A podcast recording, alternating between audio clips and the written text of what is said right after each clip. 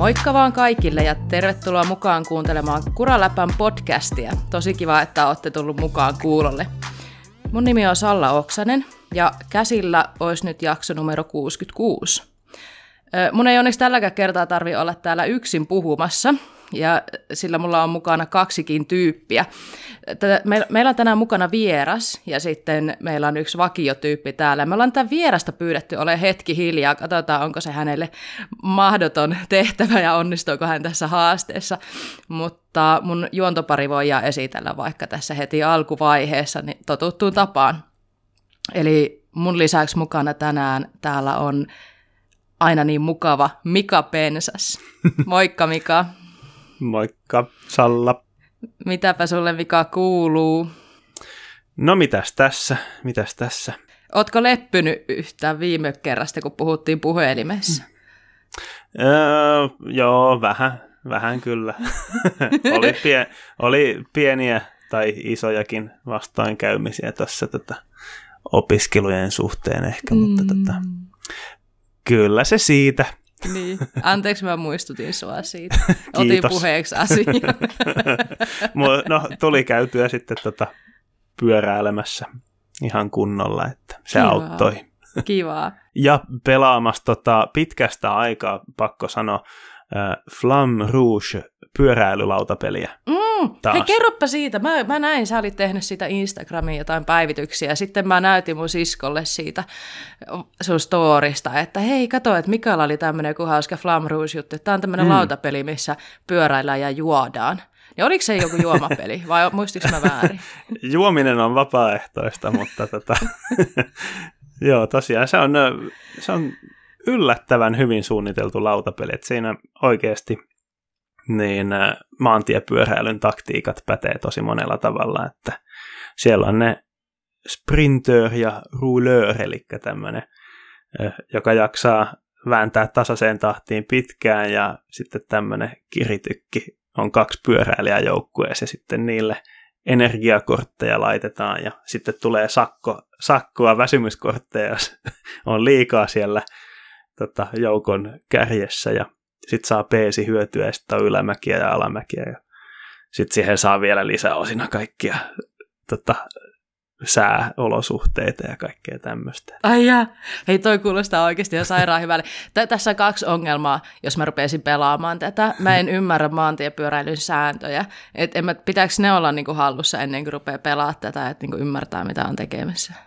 No hirveästi ei tarvi maantiepyöräilyn noita sääntöjä tarkemmin osata, mutta tämmöiset peruslainalaisuudet just kuin, että peesissä, peesissä on helpompaa siellä aurinkokannella polkia mm-hmm. ja sitten tota, kuitenkin pitäisi yrittää ajoittaa siihen rataan nähden se loppukiri tai mahdollinen irtiotto sopivasti. Okei, okay. Okay. Toi, toi vaikuttaa itse asiassa mulle vähän liian monimutkaiselle pelille, mutta en tiedä, pitää kokeilla. Sitten kun meillä on, mehän nähdään tuossa varmaan muutaman viikon kuluttua, meillä on meidän kuraläppämiitti, niin tota, jos meillä loppuisi vaikka jutut kesken jostain syystä, niin kuin varmasti niin kuin voisi veikata, että meidän porukassa loppuu jutut kesken, niin otapa hei muka, mukaan se sun lautapeli, niin Hmm. Että jos loppuu tekeminen, niin voidaan vaikka pelata sitä. Ja sitten toinen ongelma, niin onko tämä semmoinen, tiedätkö Mika, kun Onko sä pelannut Monopolia? Hyvin kauan aikaa sitten. Mä ylipäätään pelaan aika vähän lautapelejä, niin mutta jos siihen, jos siihen liittyy pyöräily, niin sitten se niin. toimii. Monopoli, mä en vieläkään ymmärrä, miksi siinä pelataan silitysraudalla. Mutta ei, unohdetaan se silitysrauta vähän sekä. Mä, Mika, kun sä oot pelannut Monopolia, niin rupeeko aina tappelee? Tai rupesitko sä silloin tappelee, kun sä pelasit Monopolia? En mä kyllä. Musta se on semmoinen, Sitä.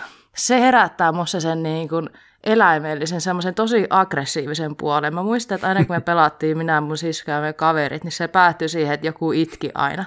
Yleensä no, kaikki muut no kuule, minä. Mä olin se, joka no, huuti. Joo. Mä oon miettinyt, että ehkä toi on vähän se syy, miksi mä en ole hirveästi tykännyt lautapeleistä. Mä oon niin huono häviäjä. Mä en niin. halua pelata, että mä vaan häviäisin. ne on tosi raivostuttavia välillä. Hei, mutta hyvä. Tästä tuli ihan tätä lautapeli-podcasti Moving Noniin. On, eli mennään eteenpäin. hei, mitä sulle? Siis, hei, kiitos. Mulle kuuluu hyvää.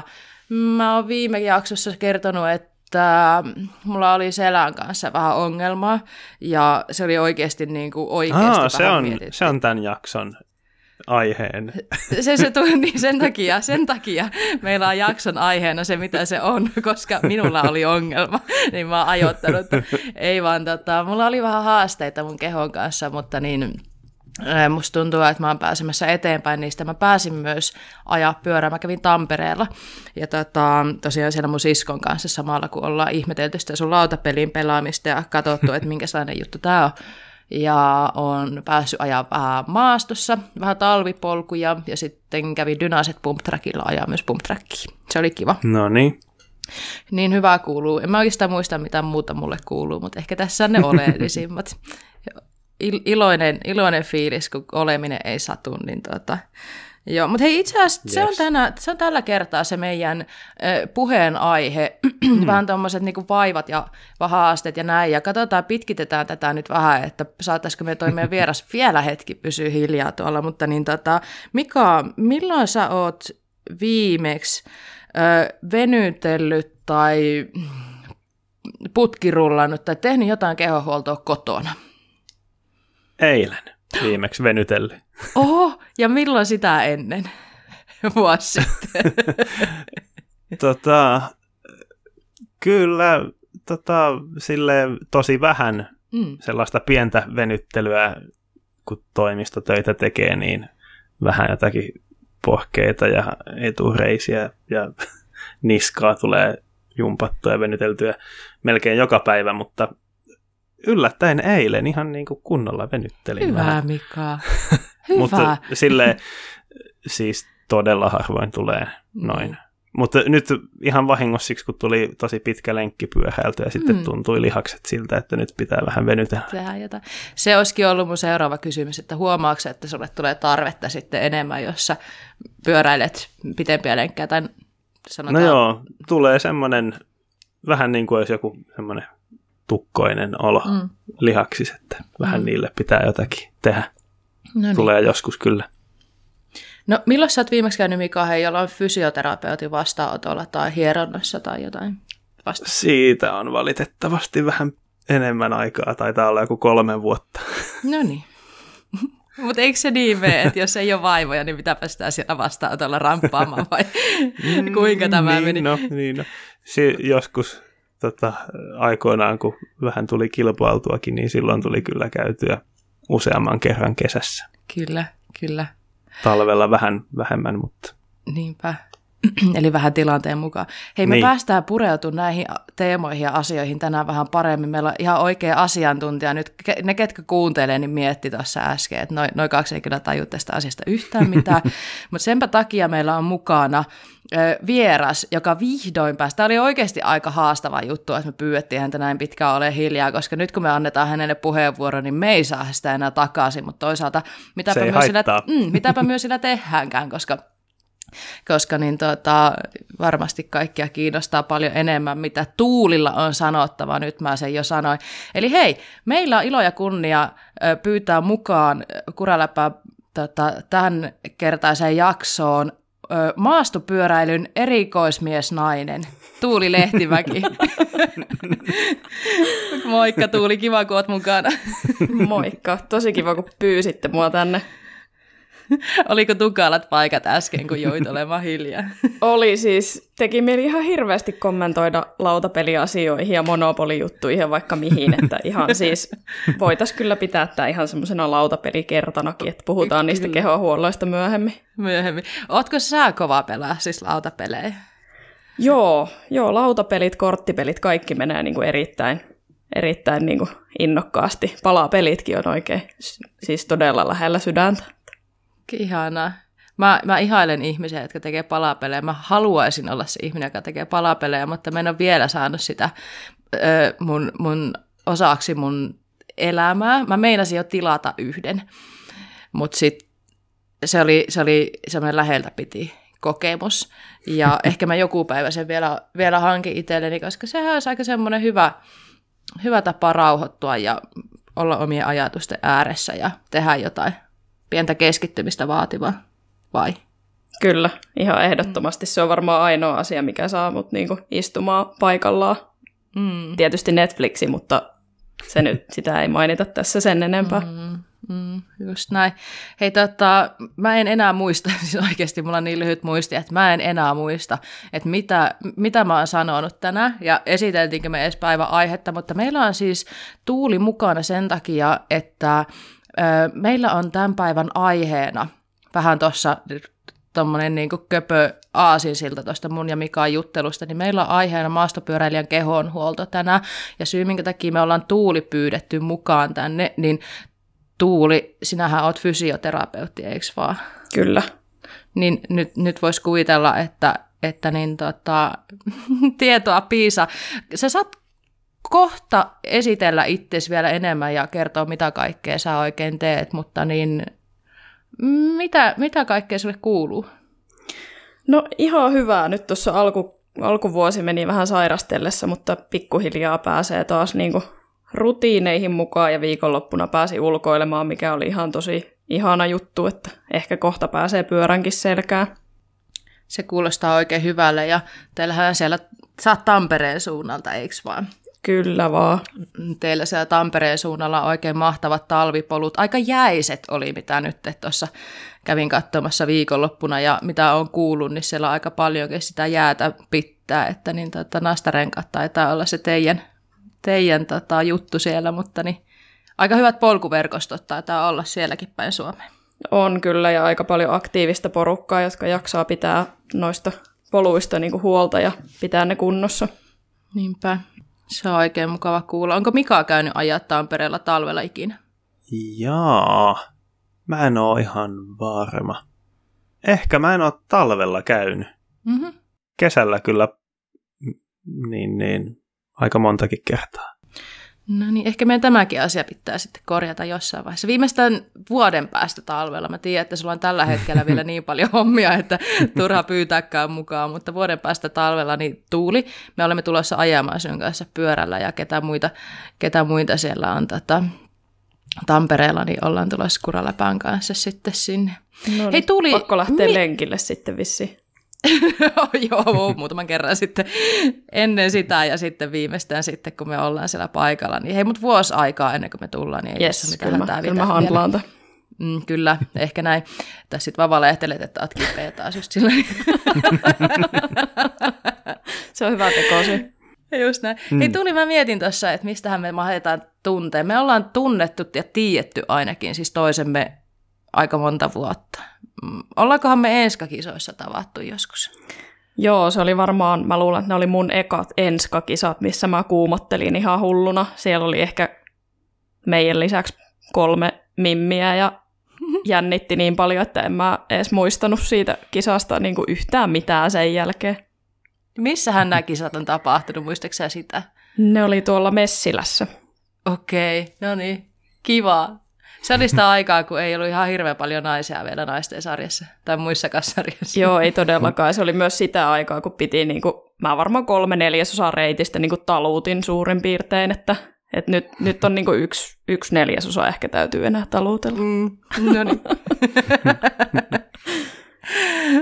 Mahtavaa. Ja tehän tunnette Mikaankin kanssa pitkältä aikaa, eikö vaan? Vielä pitemmältä aikaa siis, mitä, mitä me Joo, kaksi tunnetaan. Mä en kyllä tiedä, milloin me oltaisiin ekan kerran tavattu, mutta pyöräsuunnistuskisoissa ollaan kierrelty ja tota, samaan aikaan oltu junnumaajoukkueeskin joskus toista kymmentä vuotta sitten. Joo, siitä on hetki aikaa. En mäkään muista, että milloin me ollaan niin kuin ekan kerran tavattu, mutta on siitä. Ja sitten aikuistenkin arvokisoissa mahdollisesti jossakin oltu samaan aikaan. Tota, mä oon ollut mekaanikkona ja sä oot ollut fysioterapeuttina. Että. Kyllä, sen vielä muistaa. Joo. Siitä ei ole niin kauan aikaa. Hmm. Kyllä. O, Tuuli, Tuuli, olisiko sulla jotain hyviä paljastuksia tuosta meidän Mikasta, kun te olette ilmeisesti kuitenkin ollut kisareissuilla ja junnusta asti ja näin, niin onko Mikasta jotain sellaista niin kuin mehevää paljastusta, minkä sä voisit tässä kertoa? No siis mä tai yritin miettiä tätä tosi tarkasti niin kuin ennen, ennen tätä tätä äänitystä, että oisko mulla mitään, mutta mä en siis keksinyt. Musta tuntuu, että mikä on ollut aika kiltisti, tai sitten ne on tehnyt sen niin salaa, että mä en ole tiennyt. tai sitten mä oon ollut tekemässä jotain pahoja, niin mä en ole tajunnut niin kiinnittää huomioon. Niin, oli... miten, mitenkäs nämä tota, tällaiset pyöräsuunnistuksen arvokisojen banketit yleensä sujuu? Ki, kisojen, arvokisojen päätteeksihän yleensä on tämmöinen juhlallinen seremonia, missä tota, saattaa myös joku nauttia virvokkeita. Jotkut, jotkut saattaa, joo. Meillä on mun mielestä aika hyvin järjestetty niin, että meillä on ollut niin kuin lentotyyliin samana iltana, että ne on jotenkin niin kuin tajunnut sen etsitty, homman. Joskus on etsitty jotakin puuttuvia, puuttuvia, puuttuvia jäseniä. Joo. Viittaatko sä Mika Tuuliin tässä? Ei, en, en sentään. Ei, ehdottomasti ei, ei. Ei, mainita nimiä tässä yhteydessä. Yksi teellä alkava, mutta enempää ei mainita. Hei maatava, mä, mä tässä niinku huomaan, että niin mä yritän vähän löyt- kaiva, kaivella täältä, että löytyisikö jotain hyviä paljastuksia tähän alkuun. Niin, niin. aivan, Joo. aivan. No, no sen lisäksi Tuuli, että sä oot joskus ajanut, ajanut enskaa ja sä oot ollut mukana tuolla pyöräsuunnistuksessa suunnistajana ja, ja tiimin muissakin tehtävissä ja sua on etitty kisareissilla, niin, niin mitä muuta Tuuli sä teet? Sä oot aika monessa jutussa mukana, niin voisitko sä vähän avata meille ja meidän kuuntelijoille, että esittele vaikka ensin itse, että kuka sä oikeastaan oot, kuka on Tuuli Lehtimäki ja mitä kaikkea sä tällä hetkellä teet? No niin, siihen se podcastin loppuaika sitten menikin. Tosiaan on fysioterapeutti ja, ja tota, on opiskellut sitä ennen liikuntaneuvojaksi, on liikuntalan ammattilainen myöskin. Ja tota, tällä hetkellä on, on tosiaan lyönyt lusikkani aika moneenkin soppaan kauppaan, että jos niin kuin enduro-asioista miettii, niin järjestän muun muassa Tampereen seudulla noita endurojunnu treenejä, että sitä organisoin siinä EPAN kautta. Ja, ja tota, päivätyöt mä teen ihan fysioterapeuttina tamperelaiselle yksityisyritykselle ja teen siellä sitten, sitten ihan koko päivästä hommaa. Ja sitten kun aikaa on ihmisellä niin paljon, niin harrastan myös tämmöistä sivutoimista liikunta-alan yrittäjyyttä ja teen kaiken näköisiä maastopyöräkursseja ja yksityistunteja, PT-toimintaa, teen kaiken näköistä lihashuoltoja, lihaskuntoharjoituksia ja sitten talvisin mä ohjaa hiihtoa ja laskettelua ja kaikkea muuta. Ja sitten jos aikaa jää, niin sitten omille harrastuksille vielä näiden työharrastusten lisäksi siinä on silleen niin kuin pienessä paketissa, että teemme ihan koko podcastia siihen, että mitä mä teen. Tuostahan, löytyy jo aika monta juttua ja, ja mitä kaikkea sä tosiaan teet. Haluatko sä, sulla on tässä ihan hyvä mahdollisuus kertoa, että kun sulla on se oma liikunta-ala yritys, minkä kautta sä teet niitä kaikkea ohjauksia ja näin, niin haluatko se kertoa vaikka, että millä nimellä sä niitä teet, että jos ihmiset haluaa vähän katsoa? Joo, se on liikuntapalvelun Voimala, ja tässä nyt varmaan niin kuin miettii porukka, että minkä takia se on voimalla, mutta se on tuulin voimala. Ja sitten jos Salla ei vielä mhm. hokassu, niin mä voin vielä kertoa se tarkemmin, että mikä se tuulin voimala siinä on. Että kovin moni ei ole tajunnut sitä ihan heti. Mutta... Tuulin voimala. Joo, kyllä. Musta se oli oikein hauska. Hyvä. Mm. Luulin ymmärtämään, niin mulla jos, pitikö mun ymmärtää jotain muutakin? Ei, ei tarvin, ei tarvin. Joo, aika moni ystäväni ei ole, ei ole hokassut sitä ennen kuin ne on ruvennut kirjoittaa sitä, mutta joo, okay. semmoinen pikkunäppärä, no niin. hassun Kyllä. hauska. Kyllä, mm. niin, kuin, niin kuin kuuluu ollakin. Kyllä. Kyllä. No niin, eli, eli sulla ei ole niinku ongelmia tämän niinku vapaa-ajan suhteen ollenkaan, että ei. joskus, mm, joskus kun on hetki aikaa, tai viimeistään sitten kun sä sairastut, niin, niin kuin oli puhe, että nyt oot ollut vähän kipeänä tässä alkuvuodesta, niin sitten sulla on aikaa niille lautapeleille ja, ja mitä ne oli ne palapelit. Joo, kyllä. Mm. Mitä kautta sä oot hei päätynyt tuonne liikunta-alalle hommiin? Onko liikunta ilmeisesti on ollut sulla niin kuin iso osa elämää ihan pienestä pitäen? Onko oikeassa? Joo, on, on pienestä asti tosiaan suunnistanut ja hiihtänyt, hiihtosuunnistunut, pyöräsuunnistunut, kaikki mihin liittyy suunnistus, paitsi autosuunnistus, siihen mä en ole vielä, vielä lähtenyt. Mutta tota, ja yleisurheilu ja telinen voimistelu ja vaikka mitä, että on, on tehnyt kaiken näköistä paljon. Ja toi, toi niinku urheiluopistoon meneminen oli ihan silleen vahinko, että ajattelin, että haen fyssariksi, sitten olikin vähän haastavampi päästä kouluun kuin mitä ajattelin, niin sitten pidin semmoisen semmoisen väli, välivuoden kaksi siinä urheiluopiston maailmassa, ja se oli kyllä erittäin hyvä valinta ja vahinko, että suosittelen kyllä kaikille, jotka vähäkä urheilusta on kiinnostunut tai liikunnasta, niin on ollut kyllä mukava käydä, käydä se oppi, oppi sieltä hakemassa, että siitä sai niin paljon noita ryhmävetämistä ja yksilövetämistä, että niihin aika paljon sitä kaikkea vinkkiä ja muuta, että on ollut kyllä hyvä koulu. Hmm. Mutta että niin liikunta on vienyt sua, sanotaan, harrastuksiin ja maailmalle ja sitten sit tuli myös sulle ammatti. Fysioterapia oli sulle ilmeisesti, niin kuin äsken sanoit, niin semmoinen juttu, mitä oot halunnut tehdä. Joo, se oli semmoinen, mitä on jo pitkään, pitkään tota suunnitellut ja miettinyt silloin lukioikäisenä. Tajus, että tämä on ehkä se juttu, mikä kiinnostaa ja sitten sitä, sitä kohtaan on sitten lähtenyt niin kuin tavoittelemaan. Ja... Hmm. Mikä sua on kiehtonut? Tämä nyt tämä minun opo, opo minä nousee täältä pintaan. Mä aina kiinnostaa, että mikä ihmisiä on kiehtonut siinä alassa, mille he on päätynyt. Niin tuli, mikä sua on kiehtonut fysioterapiassa?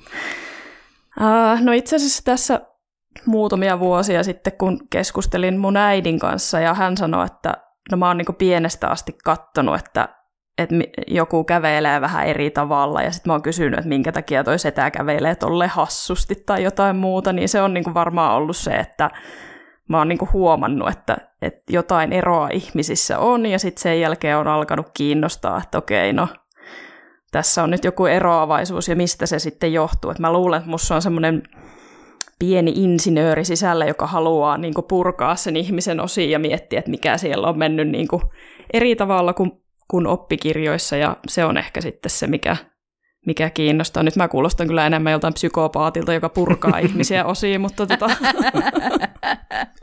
ei paljasteta siitäkään sen enempää. Ei, ei. No, tokkopa se pysyy piilossakaan niin pitkään enää, mutta niin... Tuota, ei. Niin, tämä, tämä on tätä, kun mikit aukeaa, niin se on menoa sitten. tota, nyt, sua, sä sanoit, että sua aina kiinnostaa, että, tai että oot niinku havainnoinut ihmisiä, miten ne liikkuu ja näin, niin onko tota, nykyäänkin, kun sä näet sun noita kavereita. Itse, itse asiassa mä vastaan mun omaan kysymykseen. Onhan mä somessa nähnyt aika paljonkin, että siellä storeja jaetaan ja siellä on sun, sun tota, ehkä jotain kommentteja näille kuvaajille, ketkä on pyörinyt tuolla Funduro-kisoissa tai, tai Enska-kisoissa ylipäätään ja näin, niin kyllä taitaa olla semmoinen juttu, että tulee vapaa-ajallakin vähän katsottu, katsottua ihmisten työskentelyergonomiaa ja liikkumista ja näin.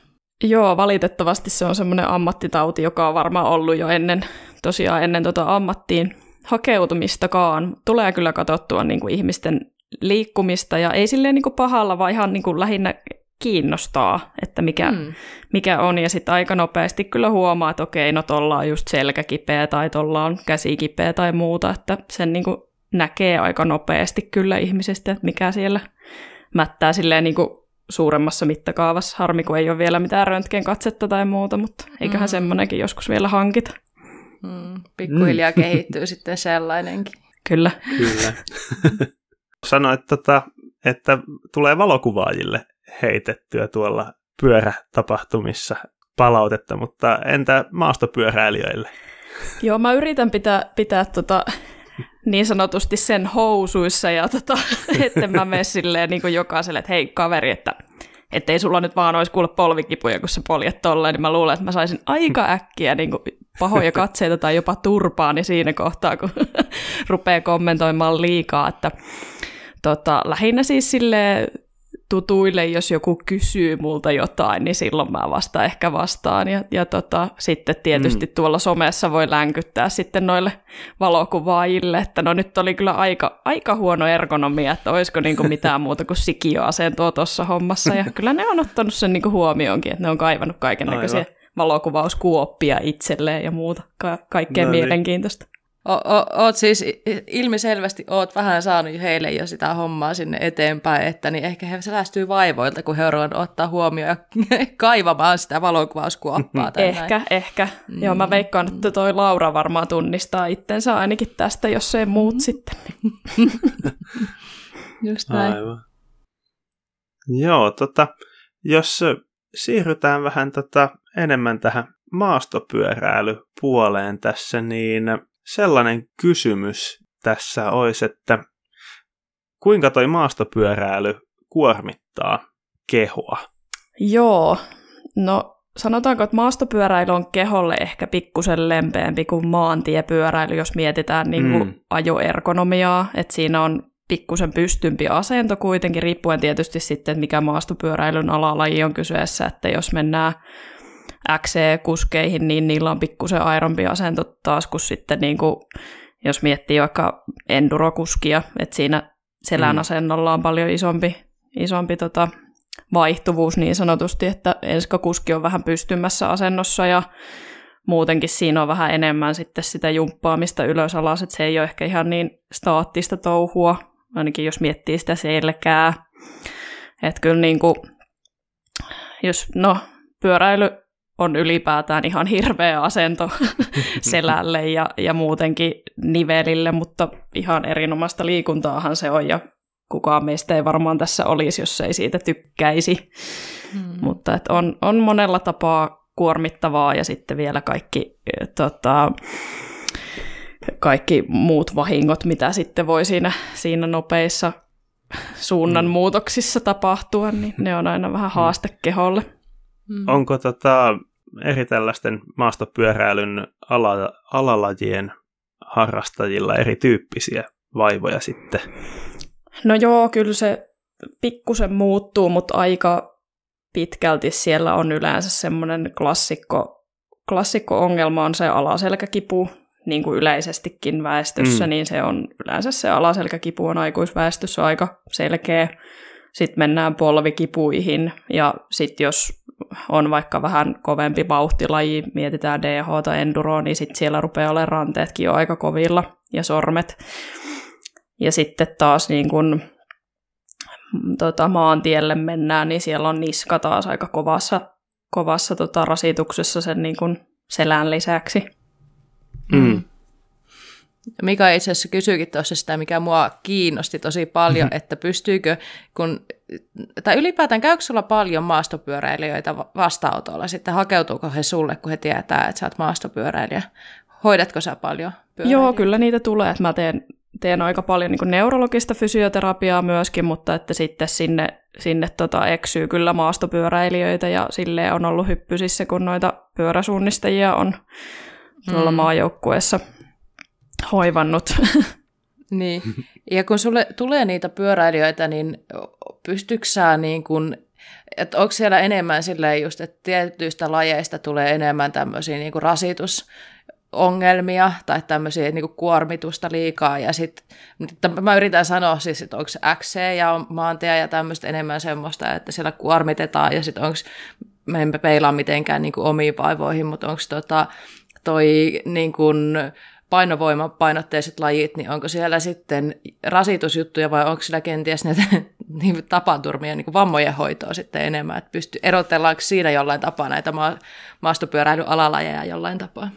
Joo, no semmoinen niin omalle kohdalle tämä on ehkä enemmän mutua kuin sitten mitään oikeaa tutkimusta tällä hetkellä, että enemmän tulee niitä rasituksen ongelmia siellä, jos puhutaan vaikka just XCstä tai sitten maantiellä ihan puhtaasti ja sitten taas ehkä enemmän niitä tapaturmia, kun mennään vauhtilajeihin, enduroon ja sitten DH puolelle, niin kyllä niissä sitten niitä tapaturmia, mutta sanotaanko, että ne, joilla on tapaturmia ja jos ne on ollut semmoisia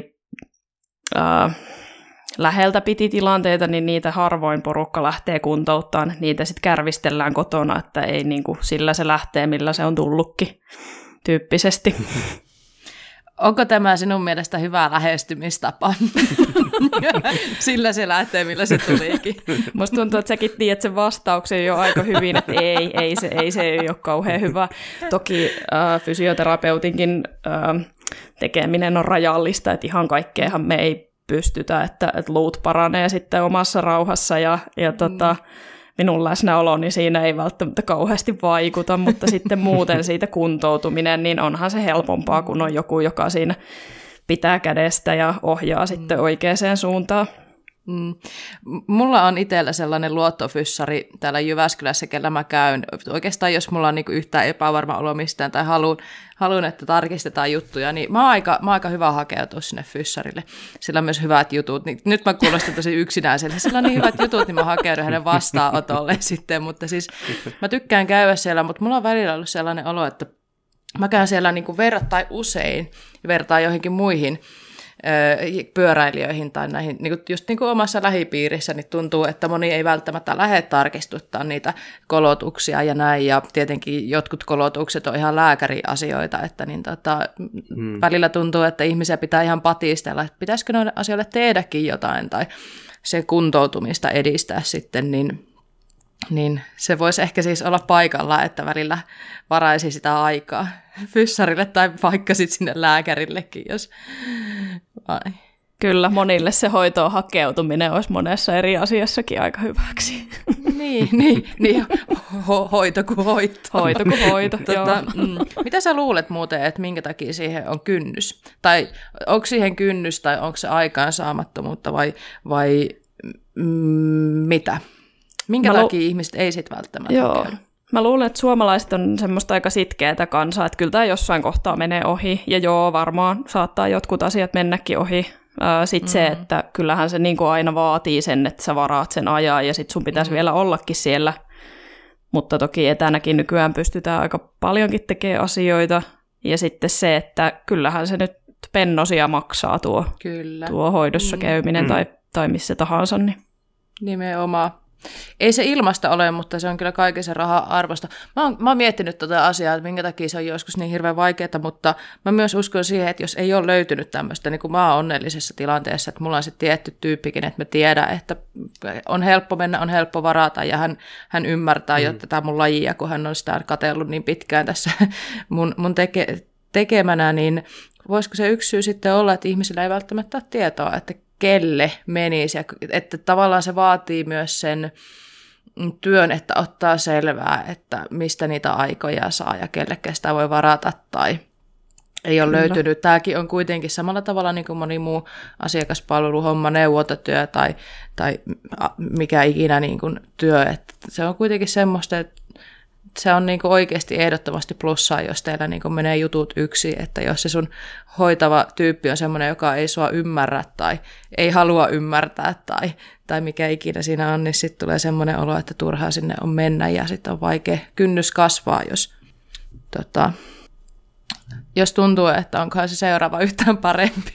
Niinpä, joo, ja monilla on ollutkin siis semmoisia kokemuksia, että ei ole välttämättä ymmärretty just sitä lajia tai mm. ei niin kuin ole hokastu sitä, että mitä se asiakas niin kuin tavoittelee, mitä se haluaa, että eihän ne kemiat aina, aina kohtaa mm. silleen, ja sitten kun meitä fysioterapeuttejakin on ihan niin kuin satoja tuhansia tuolla niin kuin markkinoilla, niin mm. on se aika haastava niin kuin lähteä sitten oikeasti, jos ei tiedä, tiedä kenelle suuntaa. Nimenomaan. Mm. Ja teilläkin on niin kuin erilaisia tietenkin lähestymistapoja ja hoitomuotoja, että yhdelle toimii toinen ja toiselle toimii vähän toinen ja, ja näin, että tiedän sama tuossa mun opon työssä. Tämä ei ollut siis, niin kuin, en, en millään tapaa arvostellut, että osa fyssareista on vähän heikompia, vaan tiedän myös opona sen, että joidenkin kanssa natsaa ja toisille ei, mutta oppilailla on se. Mm hankala juttu, että he ei, ole, he ei voi oponsa valita, mutta tässä, tässä on, olkaa hyvä, mutta niin onneksi fyssari vielä tällä hetkellä pystyy valittamaan. Kyllä. Hyvä. Mm, no tota, noista ö, tyypillisistä vaivoista jo kerroitkin vähän listaa, että mitkä on semmoisia tyypillisiä vaivoja maastopyöräilijöille ja mitä sieltä tulee vastaan, niin... Ö, ja mitä meiltä kysyttiinkin vähän tuolla Instagramin puolella, me laitettiin kysymyksiä, mitä pitäisi Tuulilta kysyä, niin muutamakin sieltä taisi kysellä vähän tätä ennaltaehkäisyasiaa, eli eh, laji kuin laji, mitä tehdään, me ollaan varmaan kaikki sitä mieltä, että mikä on vaan asia, mitä tehdään paljon, tai vaikka tehdään liikaa, niin se voi kuormittaa, se voi aiheuttaa jotain, jotain ongelmaa, tai kun uuden lajin pariin tulla, mutta just nämä niin kuin, ö, tyypilliset asiat, mitkä kuormittaa pyöräilijää, niin mua ja monia kuuntelijoita kiinnosti se, että kuinka näitä voidaan ennaltaehkäistä. Tämä on nyt varmaan taas kysy, tai sarjassa kysymyksiä tosi laaja juttu, mutta mitä sä ajattelet Tuuli, että jos miettii lajia, maastopyöräily, miettii noita tyypillisiä vammoja, niin mitkä on ne keinot, millä ennaltaehkäistään sitten, että tulee niitä pitkäkestoisia vaivoja? Joo, toi on kyllä tosi laaja, laaja kysymys. Ää, ennaltaehkäisyä, se on niin mun mielestä yksi tärkeimmistä asioista, että sitten olisi hyvä, hyvä tehdä ne semmoiset toimenpiteet, ettei oikeasti hommat mene ihan kunnolla vihkoon. Niin mä oon sitä koulukuntaa, että yritetään niin kuin optimoida sitä suorituskykyä mahdollisimman hyvällä tavalla, eli lähdetään niin kuin liikenteeseen siitä, että sulla on lihastasapaino kunnossa ja lihaskunto kunnossa, niin niillä pääsee aika pitkälle jo se, että sä saat ne tukilihakset kuntoon ja sitten se, että sulla ei ole mikään lihas niin kuin ylikireenä ja sitten toinen lihas jotenkin, että se ei aktivoidu millään tai se aktivoituu liikaa. Eli pyritään siitä lihaskunnosta pitämään huolta, tukilihaksista ja sitten siitä kehohuollosta, että saadaan se lihas, lihasepätasapaino jotenkin sellaiseen kuosiin, että siellä pystyttäisiin asioita tekemään monipuolisesti. Semmoinen niin kuin nopea pari lausetta siitä mm. ennaltaehkäisystä. Tämä oli tosi hyvä ja tässä tulee justiin sitä, että tavallaan pohjakuntoon ja sitten se huolto myös sitten siihen, että mm, mä itse, vaikka mä pyrin, ö, tai sanotaan näin päin, että mä tiedän, miten tärkeää olisi vaikka se tota, lihaskunnosta huolehtiminen. Se ei ole mun juttua, mutta mä, mä oon sitä mieltä, että kyllä se kyllä pyöräilemällä, niin että mä ajan vaan niin paljon pyörää, niin mulla on hyvässä kunnossa tämä mun kroppa. No, tai no, mä en aiokaan vastata tähän. Tuli, riittääkö, että ajaa paljon pyörää? Ja on sitten hyvä pyöräilijä. Kyllähän sitä pyörää pitää ajaa paljon, mutta tota, sitten pitää tehdä myös kaikkea muutakin. Mm. Eli tota, no, miten sen nyt muotoilisi? Äh, siis se, että tehdään monipuolisesti kaikkea, niin se on se tärkeä juttu. Että mm. äh, jos tehdään vaan, no mä yleensä vertaan just niinku pyöräilyä siis huonossa ryhdissä istumiseen. Et se on vähän niin kuin se ajoasento semmoinen ehkä pikkusen aktiivisempi, riippuen tietysti taas siitä, että minkälainen fillari sulla on ja minkälainen ajoasento, mutta aika usein porukka niin kuin ajaa aika semmoisessa huonossa ryhdissä. Että jos sä teet vaikka töitä kahdeksan tuntia samassa asennossa tai kaksi tuntia samassa asennossa, niin sun keho kaipaa jotain muuta kroppa valitettavasti tottuu siihen aika nopeasti ja sitten se vaan niin kuin on semmoinen oravan pyörä, että sitten mennään aina siihen samaan asentoon ja kyyhötetään siinä ja sitten ei välttämättä tehdä mitään muuta. Eli jos se on aina se sama asento tai se sama tekeminen, niin sitten se loppupeleissä jossain kohtaa alkaa menee vähän takapuoli edellä puuhun se homma. Mm. Mm. Ja sitten mä oon myös huomannut tämän, että kun on pitkään ajanut pelkästään sitä pyörää ja sitten sinne välillä heittää sekaan yllättäen jonkun salitreenin tai lähtee hiihtää tai jotain, niin sillähän mä saan itteni ihan kipeäksi, niin sitten se läppähän on aina se, että ei pitäisi tehdä mitään muuta kuin ajaa pyörää, että tämä oli virheliike, että teki yhtään mitään, mutta se taitaa olla se säännöllisyys myös siinäkin, että tulee sitä monipuolista kuormitusta pitkin vuotta, eikä sitten tota, tota, tota, silloin tällöin jotain himotreeni aloittamista tai jotain, jotain muuta sinne, että vai kuinka? Joo, kyllä sä oot aika, niin kuin, aika jäljillä. Onhan se ihan hirveätä aloittaa taas niin kuin saliharrastus vaikka kuukauden tauon jälkeen, tai niin kuin monet tekee silleen, että kesä vaan ajetaan ja sitten syksyllä lähdetään salille, niin onhan se nyt ihan kauheata, että eihän niin kuin mm. kukaan voi oikeasti tykätä siitä tunteesta, että sä oot niin rikki kuin olla ja voi. Että niinku, eihän, se, eihän se palkitse kauheasti. Tai siis onhan mm. meitä masokisteja vaikka mihin junaan, mutta tota... Just näin. Mi- mistä sitten, jos pyöräilijä nyt päättää, että hän haluaa ruveta tekemään jotain tälle tu- niin kuin omille tukilihaksille ja, ja ylipäätään huolehtia kehostaan, niin t- tässä tulee taas se, niin kuin jos, oli, jos monella on kynnys siihen, että hakeutuu fyssarille, niin sitten se seuraava kynnys tulee siinä, kun pitäisi lähteä sinne salille, niin mistä pyöräilijä voi mikä olisi semmoinen, mitä, mitä nyt ainakin kannattaisi tehdä, tai onko jotain semmoista, että onko pyöräilijöille suositeltavaa treeniä tai juttua, mitä sitten siellä salilla tehdään? Mistä kannattaa lähteä liikkeelle?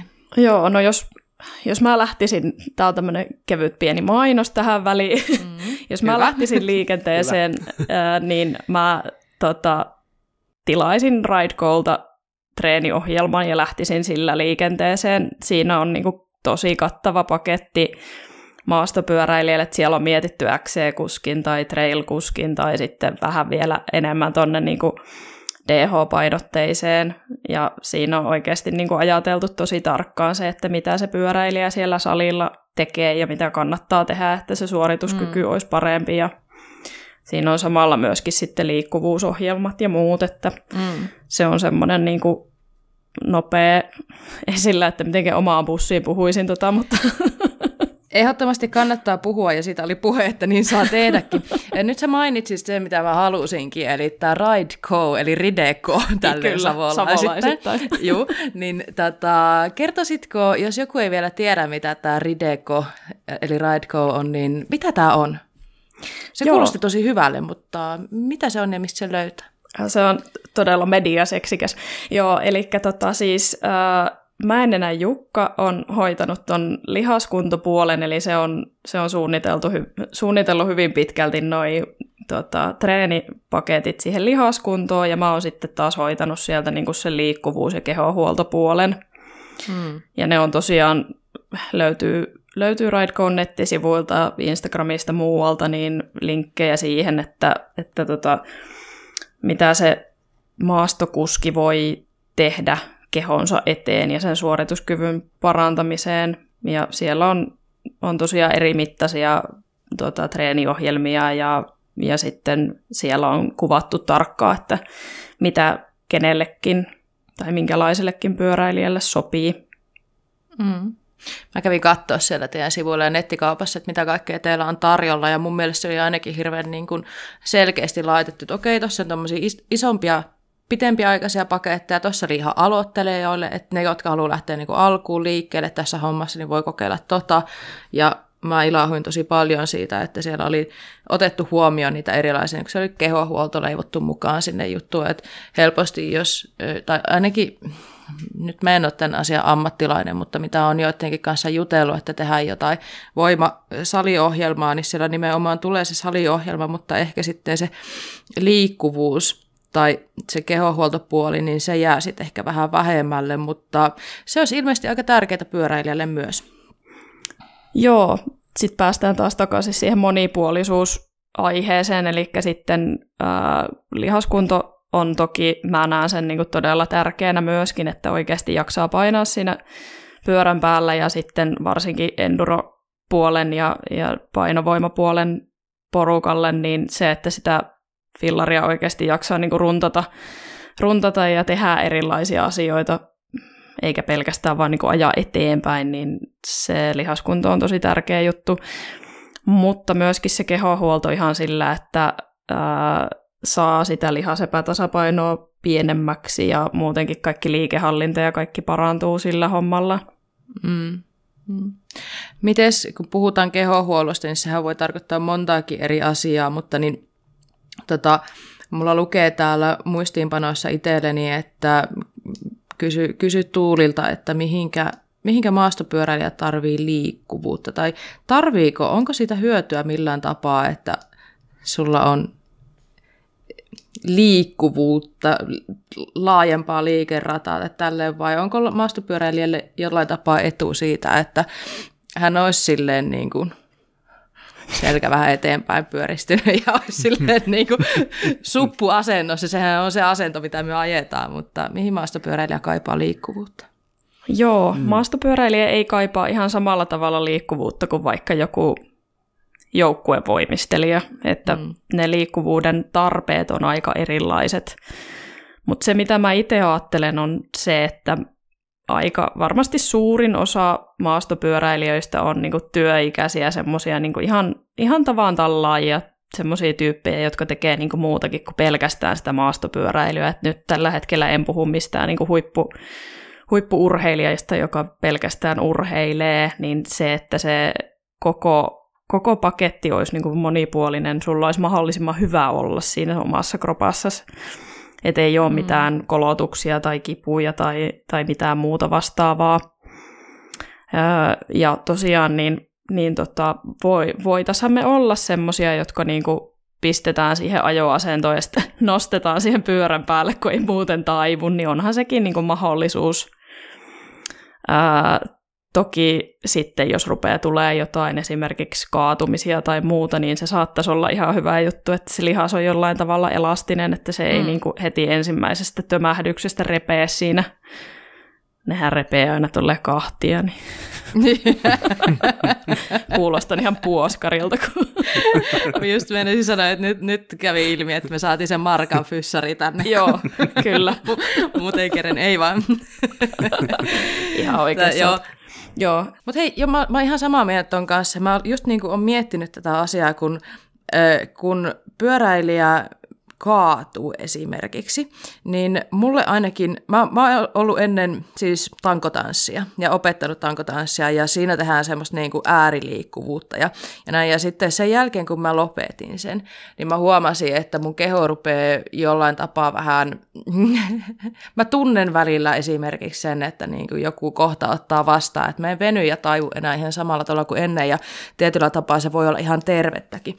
Mutta sitten välillä tuntuu, että jos mä kaadun, laadun, niin siitä liikkuvuudesta on apua, koska mulla esimerkiksi kerran kävi niin, että musta, mulla niinku, en mä tiedä revähtikö mulla nivuuset vai mitä mulle kävi, mutta kaaduin semmoiseen asentoon, että pyörä menee toiseen suuntaan, jalat menee toiseen suuntaan. Ja mä ajattelin, että jos mulla olisi enemmän ollut vähän niin jaloissa liikettä, niin ää, mulle ei välttämättä olisi käynyt mitään, mutta kun mä olin silloin niin hirveän jotenkin jumissa tai säpissä, niin musta tuntuu, että se oli niin kuin se syy, se ei ollut se kaatumisen syy, vaan se, että mä olin niin jumissa silloin, että se lisäliikkuvuus olisi silloin ollut ehkä niin kuin hyödyksi, niin voisiko siitä olla jotain tämmöistäkin apua, että sitten kun sattuu ja tapahtuu, niin se keho tosiaan niin kuin, sillä on vähän niin kuin ulottuvuutta Osaanko me selittää tätä asiaa nyt? Saako se tuli kiinni siitä, joo, mitä mä ihan sanon?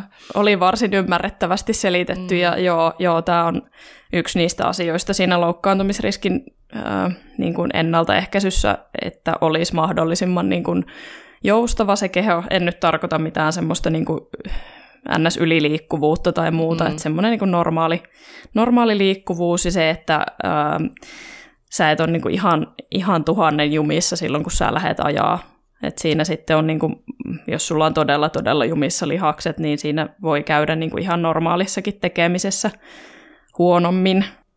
Just näin. Toi kuulostaa oikein, oikein fiksulta. No Mika sanoi tuossa, että se oli eilen venytellyt, niin onko venyttely mm-hmm. semmoinen asia, mikä olisi hyvä sitten tähän tota, maastopyöräilijän arkirutiineihin ottaa mukaan?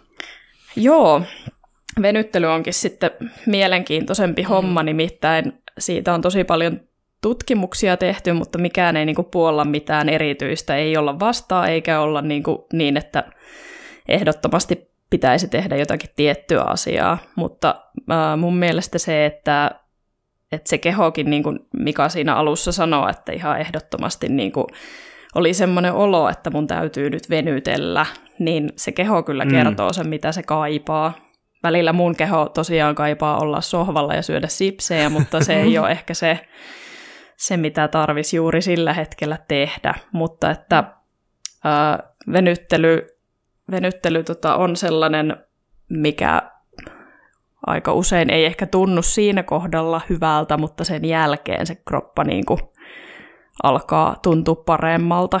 Vai mm. mitä mieltä on Mika, että onko Oliko eilisestä venyttelystä mitään iloa sulle? No joo, kyllä se tuntui siltä, että, että huonommassa kunnossa olisi lihakset, jos ei sitten tehnyt. Kyllä se semmoisen olon antoi. Kyllä, ja tota, venyttelyä on tosiaan niin, että sitä on niin ää, montaa eri tyyliä, ja toiset ää, tykkää tehdä jotain ihan älyttömiä syvää venyttelyjä. Yleensä ne on niitä, jotka on niin kuin normaalistikin aika liikkuvia, ja sitten sitten tota...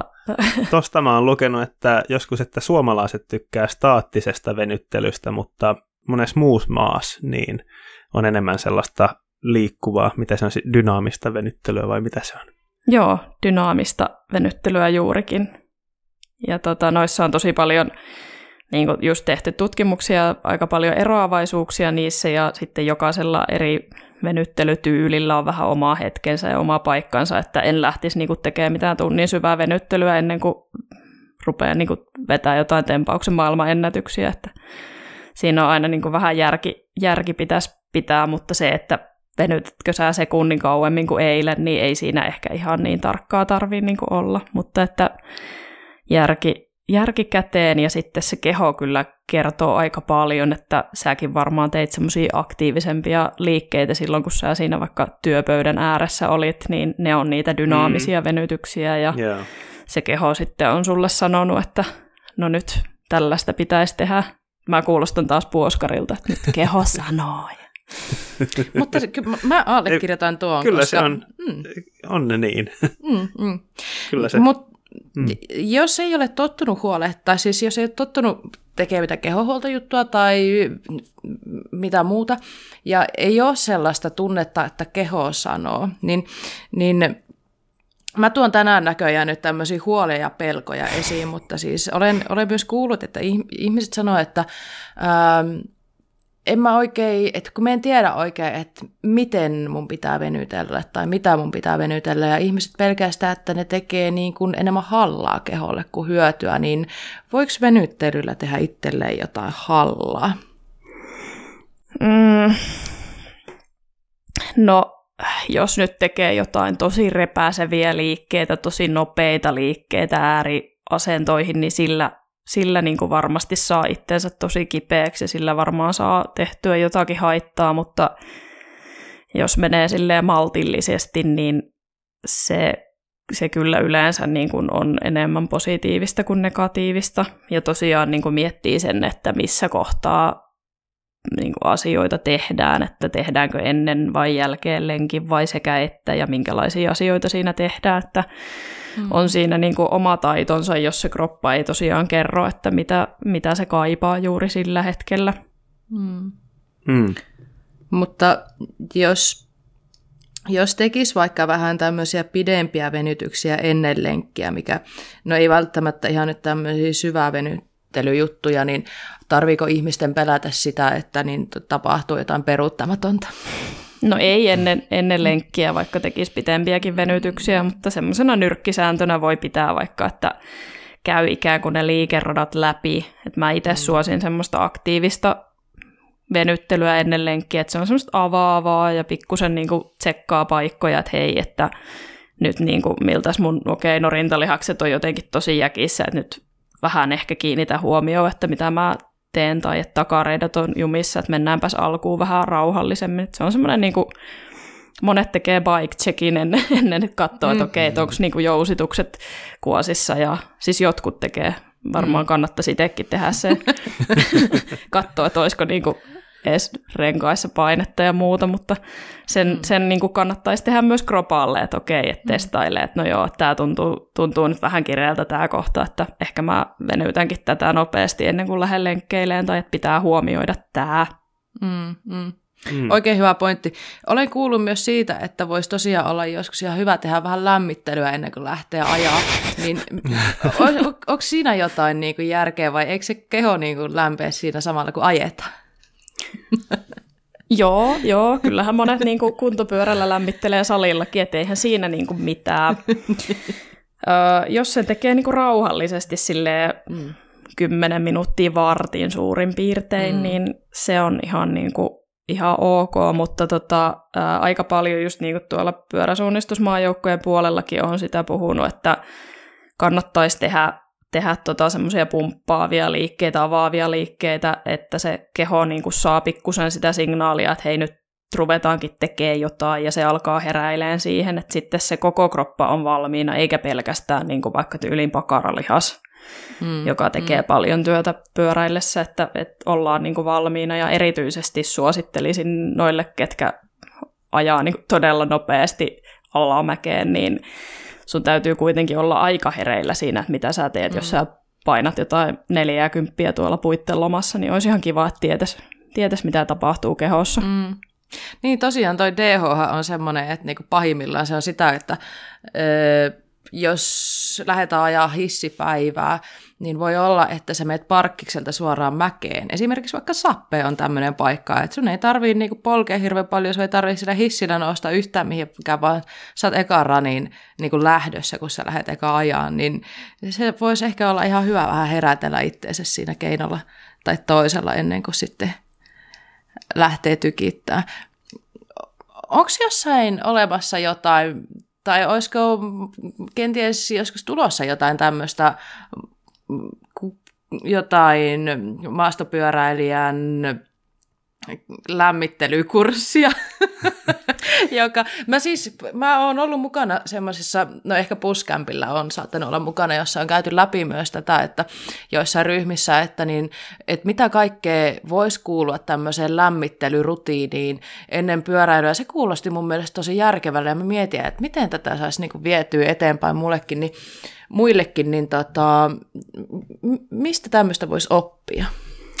Joo, no ää, mä ohjaan aika monelle asiakkaalle, jotka käy ajamassa alamäkeä niin harrastuksena, niin varsinkin niille, jolla on joku vaikka lonkka tai selkäongelma, niin ihan ohjaa rutiiniksi. Se on vaan sitten se, että kuinka hyvin toteuttaa, kun kuulemma se on noloa, jos lähtee tekemään jotain lantionnostoja keskellä parkkipaikkaa, niin sitten me ollaan tehty sellaisia salaisia pakettiauton sisäisiä lämmittelyhetkiä. Että tota. Niin sehän ei siis niinku ollenkaan, ei. ollenkaan tätä epäilyttävää, kun sun paku hytkyy siellä parkkipaikalla, kukaan tiedä mitä tapahtuu Jep. sisällä, niin Joo, ei herätä kaikki on, epäilyksiä.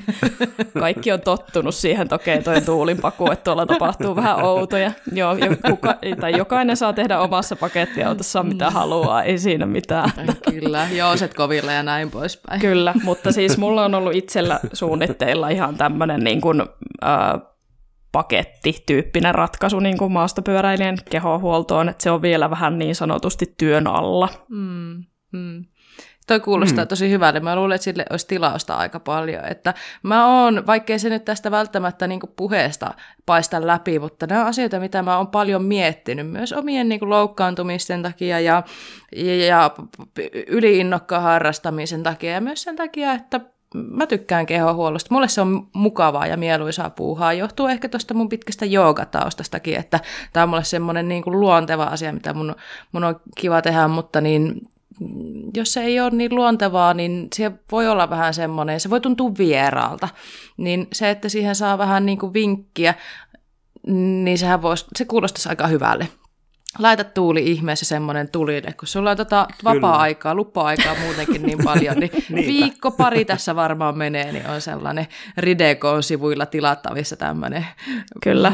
Tai Voimalan tai, tai, tai miltä, minkä kaiken mukana saa otkaa tekemässä, niin tota, laitetaan niitä mainoksia sitten eteen. Joo. Mutta siis ähm, me ollaan käsitelty tätä kehohuoltoa tässä erilaisista näkökulmista, mm. mutta mitä mä nyt niin tässä lukisin tätä tilannetta, niin ö, onko kehohuolto semmoinen asia, mikä pitäisi olla ru- mukana siinä niin kuin rutiinissa jollain tapaa, ö, on, on se ennen ajoja tai ajon jälkeen tai lepopäivinä tai mikä vaan, ja, ja pitääkö kehonhuoltoa tehdä, vaikka ei olisi vaivoja? Joo, kyllä niin kuin siihen ennaltaehkäisyyn aika pitkälti se kannattaisi lukea, että se lihaskunto olisi hyvä ja sitten se, että sitä kehohuoltoa tekisi myöskin.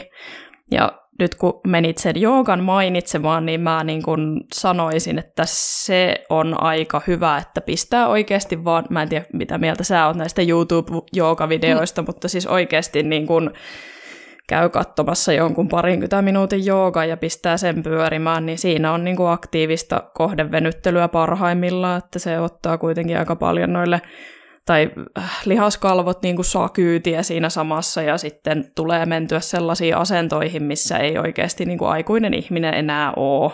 Mm. Et ei niin kuin, äh, jos miettii aikuista ihmistä, niin se painaa tuolla vaan niin kuin kävelee suoraan eteenpäin ja sitten mahdollisesti hyppää siihen pyörän päälle ja that's it. Mm.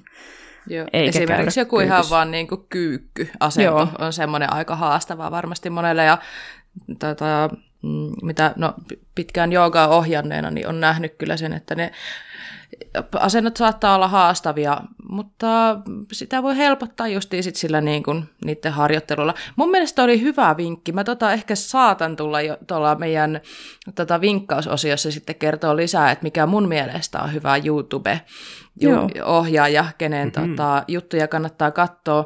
Öö, jos ohjaajia, ohjaajia juttuja kuuntelette, niin siellä varmasti tulee ilmi, että YouTubessa löytyy hyviä ja huonoja ja sitten todella huonoja videoita, mutta niin kuin, niin kuin kaikki aina tietenkin omalla alalla puhuu, että, se nyt, että siellä oli hyvää video ja sitten siellä ei niinkään. Mutta niin, mä oon sitä mieltä kyllä, että ehdottomasti kannattaa mennä, että, että kunhan kuuntelee sitä omaa kehonsa eikä vie niitä liikkeitä yli, ettei tuu sit niinku sitä kautta sitä niinku riko itteensä, niin oikein hyvä vinkki on mun mielestä se, että me katsoa, mitä sieltä YouTubesta löytyy ja tee jotain jooga ohjelmaa sitten, jos et pääse live-tunneille mukaan, niin tota, ehdottomasti kannattaa, että tota, enemmän siitä on sulle hyötyä kuin haittaa.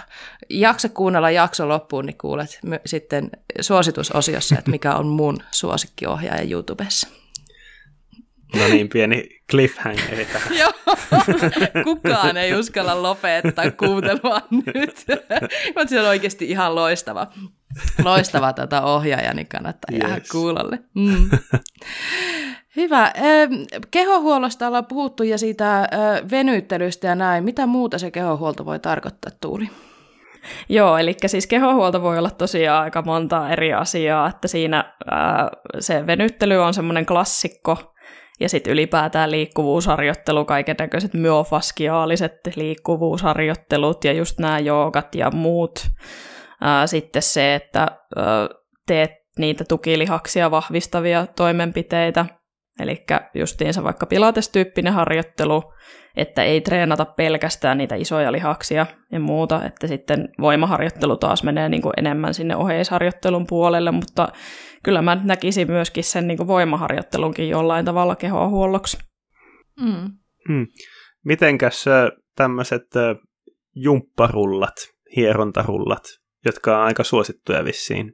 Joo. Onko se hyvää kehonhuoltoa? Joo. Kyllä, kehohuoltoa on, on myös tuokin niin pilatesrulla tai, tai justiinsa mm. niin putkirulla, millä nimellä tätä rakasta lasta nyt sitten sanookaan. Eli se on vähän semmoista niin hieronnan tyyppistä, että se, sillä pystyy, niin kuin, tämä on aina klassikko sana, tämä itsehieronta, kaikki tykkää siitä kovasti, eli, eli tota, harrastakaa hyvät ihmiset itsehierontaa pilatesrullilla.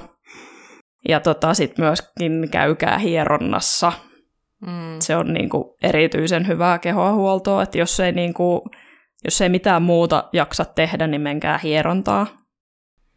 Mm. Oikein loistava vinkki. Ja, ja kehotus. Mä tykkään käydä hieronnassa ja sieltä löytyy kyllä niitä paikkoja, mitä ei ole itse osannut kotona hieroa sillä rullalla tai jollain muulla, niin tota, antaa ammattilaisen hoitaa. No hei, hierojalle kannattaa mennä, mutta niin vielä olisi semmoinen kysymys täällä, että milloin pitää hakeutua fyssarille? Öm, jos vaikka oot niin kuin mestari, mestari hoitaa, hoitaa ittees omatoimisesti ja, ja sulla on rutiineissa mukana kehonhuolto ja, ja voimatreeniä ja kaikkea muuta, mutta silti tulee jotain, niin milloin pitää hakeutua sinne fyssarille? Tulee tää, tavallaan mennään nyt takaisin sinne alkuun, että kun kaikki ei välttämättä hakeudu, mutta milloin olisi syytä hakeutua fyssarille? Joo, äh, fyssarillehan voi mennä niin kuin mielellään jo ennenkin, kun jotakin tapahtuu, eli just sitä mm. ennaltaehkäisyä, että sä voit käydä tsekkaamassa vaikka, että onko sulla niinku liikkuvuudet ok, tai onko sulla joku lihas, joka aktivoituu vähän enemmän kuin toinen, tai onko sulla liikehallinnassa jotain ongelmia, tai sä voit käydä tsekkauttamassa vaikka sen, että onko sun pyöräilyergonomia ok, tai ihan, ihan mitä tahansa siellä pystyy tekemään, tai käymään hakemassa jonkun liikkuvuus- tai kehohuoltoharjoitteluohjelman, tai, tai sitten just vaikka treeniohjelman sinne salille, että pystyttäisiin ennaltaehkäisemään mm. niitä vaivoja. Tai sitten just se, että sulle on tullut joku ongelma, niin mit, mitä akuutimmassa vaiheessa sä sinne fyssarille tai lääkärille tai kenelle ikinä terveysalan ammattilaiselle menetkään, niin sitä parempi, että sitten oikeasti pystytään pureutumaan siihen hommaan paljon tarkemmin ja sitten ne oireet ja ongelmat ei niinku kasaudu ja ne ei, ne ei tota, pitkity liikaa. Mm. Mm. Moni varmaan miettii, että milloin mennä hierojalle ja milloin mennä fysioterapeutille. Onko sulla tähän jotain Joo. vinkkiä? Tota, toki kaikista paras on, jos löydät fyssari, joka on myöskin hieroja, niin se, niinku, se on, se on semmoinen... Mulla on kyllä semmoisesta parhaat kokemukset. Joo, kyllä. Että tota, OMT-fysioterapeutti Kyllä. oli kyllä aikoinaan paras hieroja, jolla mä oon käynyt. Joo, kyllä. Että et niinku, toki vaikka on monta koulutusta päällekkäin, niin sekään ei aina Mm. takaa, mutta se justiinsa, että sitten kun löytää sellaisen hyvän, hyvän tyypin ja sitten se, että se pystyy myöskin käsittelemään tosi hyvin, että monet fyssarit ei välttämättä ollenkaan käsittele tai sitten, sitten tota käsittelee, että tota, hierojalle mä menisin ehkä siinä kohtaa, kun tuntuu, että on niin jumeja ja sitten fyssarille, jos on sellainen orastava olo siitä, että kaikki ei ehkä olekaan ihan kunnossa, niin tämmöisen niin kuin, Aivan. mutta siis sanotaan, että, että niin kuin fyssarille voi mennä ihan milloin vaan, mutta hierojalle ei välttämättä menisi silloin, jos sulla on joku niin kuin, ähm, vaikka Jos on jo. tapaturma on tai jokin. joku tämän tyyppinen, että, Mm. että niin kuin sen, sen tyyppistä, niin, niin tota, kyllä hierojatkin pystyy aika moneen asiaan kuitenkin, mutta ehkä sitten silleen selkeästi voisi mennä fyssarille silloin, kun on jo joku, joku ongelma. Mm. Aivan. Toi oli mun mielestä tosi hyvä muistutus, että ei välttämättä tarvi olla mitään akuuttia, jotta menee sinne hierojalle. Mulla yleensä on tämmöinen, mulla on säännöllisesti, mä aina varaan jo seuraavan kerran, kun mä oon yh, niin käynyt, että niin tota, tiedän, että on sitten jossain vaiheessa tulossa. Ja sitten mä mietin aina välillä, että hitto, että ei minun satu tällä hetkellä mihinkään, että onko niinku noloa mennä sinne, tai että onko mun niinku tarpeellista mennä, ja ja näin, mutta sitten niin kun, kuten sanottu, niin aina niitä löytyy niitä hoijattavia juttuja siellä, Mm. että sen ei välttämättä, ei tarvi odottaa siihen asti, että sattuu jo, jotta menee, että sekin on tavallaan sitä sille ennaltaehkäisyä ja ylläpitoa, että tota, ennen kuin asiasta tulee edes mitään isompaa ongelmaa, niin käy jo vähän hoijattamassa ja ratkomassa niitä juttuja. Ja varmaan se nyt ei mene kellään liikkuvalla, tai sanotaan elävällä ihmisellä se ei mene hukkaan, jos käy välillä sitten hierajalla, että liikuit tai et, niin jumissa sinä saatat silti olla. Niin tota. Onneksi ei ole vielä yhtään kuollutta tullut tuolla. niin, nimenomaan. Vastaan. Joo, joo. Eikä kukaan ole onneksi kuollut myöskään niin mun käsissä, että sekin on ihan kiva. Aika tiukkaa mainontaa. Kyllä. Sataprosenttisesti kaikki on lähtenyt hengissä. Just näin. No niin, eli tuul, tuul, tuulia voidaan suositella oikein Kyllä. lämpimästi. Kyllä. Hyvä. Hei, onko Mika sulla jotain aiheita, mitä haluttaisiin? Meillä on nimittäin vielä kysymättä niitä meidän kuuntelijoiden, tai no, tää Instassa oli meillä se kysymysboksi, mm. niin pitäisikö meidän pikkuhiljaa mennä niihin kysymyksiin? Vai onko Joo. sulla jotain, mitä sä haluaisit vielä sieltä ihan erityisesti? Voidaan kyllä Kysyä. siirtyä sinne, Mm. sinne kuuntelijoiden kysymyksiin. Me ollaan käyty osa näistä kysymyksistä jo läpi tässä samalla, kun ollaan juteltu ja Mm. Poukkoiltu vähän aiheesta toiseen tuossa. Öm, mutta niin tota, jos me vähän poimitaan, onko sulla Mika ne kysymykset? Jos sä haluat vaikka kysyä ekaan, ja Tuuli voi tässä sitten vähän vastailla siihen, että onko, onko näistä joku semmoinen, että nyt suoraan sitten fyssarille, vai pystyykö näihin kaikkiin näkemättä edes sitten vastaamaan, mutta katsotaan mitä tästä tulee. Haluatko Mika Joo. aloittaa? No mulla on tossa, joku on kysynyt semmoisen, joka on mullekin hyvin tuttu tunne, eli alaselkä tulessa pitkän XC-kisan loppupuolella ja välillä myös maantiellä, niin mistä se johtuu? Joo, äh, saisin varmaan Nobelin palkinnon, jos osaisin puhtaasti tämän selittää, että mistä se johtuu. Äh, ja tämä on ehkä aika pitkäkin vastaus. Meillä on niinku monta eri selittävää tekijää tolle, että me voidaan äh, osoittaa syyttävää sormea esimerkiksi pyörää, että onko meillä kaikki asetukset siellä kohillaan, että aiheuttaako se pyörä sille henkilölle jotakin.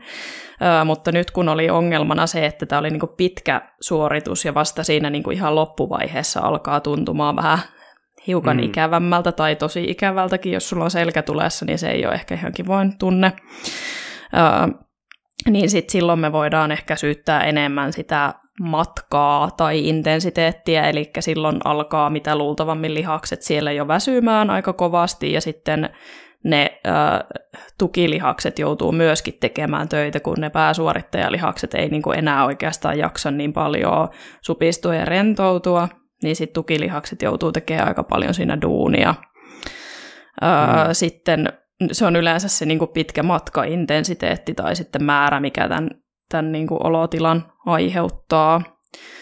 Sitten meillä voi olla semmoisia sisäsyntyisiä ongelmia niin sanotusti, että siellä on niin kuin kropassa jotain näissä syntymän pelikorteissa jaettu sellaisia, että, että sulle on, on niin kuin luonnostaan joku kohta kropassa kireä, vaikka että sulla on niin kuin normaalistikin tosi kireät takareidet esimerkiksi, ja se sitten alkaa niin kuin aiheuttaa sitä, että lihaskalvojen kautta se vetää alaselkää tosi jäkkiin, ja, ja se alkaa niin kuin tekee ongelmia siellä se takaketjun kireys tai tai niin kuin, ö, lihaskunto alkaa jossain kohtaa prakaamaan tai niin kuin mitä tahansa muuta. Että siellä on, on mm. tosi paljon erilaisia asioita, mitkä sen, sen niin kuin tekee.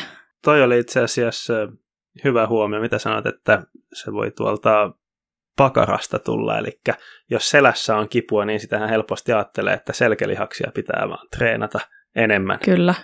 Mutta se voi tota, vähän muualta. Kyllä, ja me ollaan aika semmoisessa venyttyneessä asennossa loppuviimein siinä pyörän päällä, että kun sä oot, oot siinä tota, maantie- tai, tai asennossa, niin se on kuitenkin se selkä siellä aika pitkälti niin pyöreänä ja, ja pakarat mm. joutuu olemaan vähän semmoisessa kummallisessa asennossa niin pystyasentoon verrattuna, niin se tekee jo itsestään se niin pyöräilyasento semmoisen kummallisen fiilikseen sille kropalle, että se on ihan, että mitä tämä nyt niin kuin oikein taas on, että eihän mun tässä kuuluisi olla. Aivan. Ehkä, ehkä siis tämäkin, että ihan yksilölle löytyy se oikea vastaus, niin tuossa oli aika monta vaihtoehtoa, niin tässä voisi sitten öö, kenties konsultoidakin sitten sitä omaa fyssaria, tai mitä mieltä oot muuten näistä bike, eikö se ole bike fitti se, jossa katsellaan jollain laserkatsella sitä, että ihminen on oikeassa asennossa ja pyörä säädetään. Olisiko semmoisista hyötyä? Joo, mä... Onko se sinulle tuttua? Itse on bike fit, äh, tota, bike, fit, bike fittingin niin kuin ilosanoman sanansaattaja, että ihan ehdottomasti, että jos, äh, jos sä koet, että siinä sun ajamisessa on, on haasteita tai että sä koet, että se pyörä on se, mikä aiheuttaa niitä ongelmia, niin ehdottomasti kannattaa käydä tsekkaamassa ammattilaisella ja, ja varsinkin sellaisella, jolla on jonkunnäköistä käsitystä siitä, että miten ihminen liikkuu, että se on, on vaikka liikunta-alan ammattilainen tai, tai sitten käynyt niin kunnon koulutukset siihen bike fittingiin, että se ymmärtää sitä kehoa, että ei vaan katsota pelkästään sitä aerodynaamisuutta, koska sitten jos me halutaan niin kuin suorituskykyä nostaa mahdollisimman hyväksi, niin silloinhan se pyritään siihen niin kuin mahdollisimman niin kuin parhaaseen suorituskykyyn siellä pyörän päällä, ja se ei välttämättä tarkoita sitä, että se olisi hyväksi niin kuin kropalle. Mm. Että tota, semmoinen, joka hokasee vähän näitä kehohaasteita, niin se on niin kuin ihan, ihan ehdoton tyyppi, että kannattaa kyllä, kyllä mennä niin kuin sen, sen tyyppiselle ammattilaiselle. Mm. Kuulostaa oikein hyvälle. hyvälle. Mm. No sitten voitaisiin täältä nostaa seuraavaa kysymystä. Välilevyn pullistuma ja maastopyöräily, onko se mahdoton yhdistelmä ja onko siihen vinkkejä? Vinkkinä on se, että hanki itsellesi oikein hyvä fysioterapeutti. se on, se on tota, jos joku tuntee jonkun hyvää fyssarin, niin kannattaa mennä sille. Itse en tunne vielä ketään, mutta tota, ää, jos tälleen niin kuin hypoteettisesti ajatellaan, niin ää, välilevyn pullistuma ei ole mikään semmoinen asia, että sun tarvii nyt myydä koko pyörä ja kaikki pyöräilyyn liittyvä asia, etkä enää ikinä kuuntele kuraläppää, etkä tee mitään maastopyöräilyyn liittyvää asiaa. Se akuutti vaihe välilevyn pullistumassa on semmoinen, että silloin ei varmaan ihan hirveästi tee mielikään pyörän päälle, kun sattuu ehkä mahdollisesti aika paljon ja kaikki oleminen on aika tuskallista. Mutta sitten sen jälkeen, kun mennään vähän semmoiseen niin kuin kroonisempaan vaiheeseen, niin silloin sä mahdollisesti pikkuhiljaa pystyt palaamaan siihen omaan lajiin ja, ja niin kuin sitä kohti kannattaakin tavoitella, että käy niin kuin treenailemassa fyssarin ohjeistuksella tai muun terveysalan ammattilaisen, kenet nyt sieltä valitsetkaan, niin, niin sinne sitten tota vaan hakemaan apuja ja, ja tota, pikkuhiljaa sitten pyöräilyä kohti, että ei kannata luovuttaa sen suhteen. Hmm. Mä tykkään, kun sä mainitsit tuon fyssariohjeet. Tota, auttaako fyssarin ohjeet, jos niitä ei toteuta? Siis ehdottoman paljon. mä oon kuullut siis... semmoista urbaanilegendaa, että jotkut jopa toteuttaa. Joo, mä oon siis tavannut ihan muutamia, jotka näitä niin kuin innoissaan toteuttaa. Että, ja sitten sanoa, että nämä jopa niin kuin auttokin. Et siis kyllähän ne siis tuossa tota, jääkaapin ovessakin, jos ne tulostaa ja laittaa siihen, niin ne kyllä siinä, siinä sitten imeytyy kehoon todella kyllä. hyvin. Että... Vähän niin kuin jos nukkuu kirjatyyny alla, niin kyllä se tieto, tieto sieltä siirtyy sitten sinne päähän. Juuri näin. Tämä meni ikään. No niin, hyvä. Ähm, hyvä. Mika, olisiko sulla jotain? Joo, tämä on varmaan aika tuttu kanssa monelle pyöräilijälle, että kädet puutuu.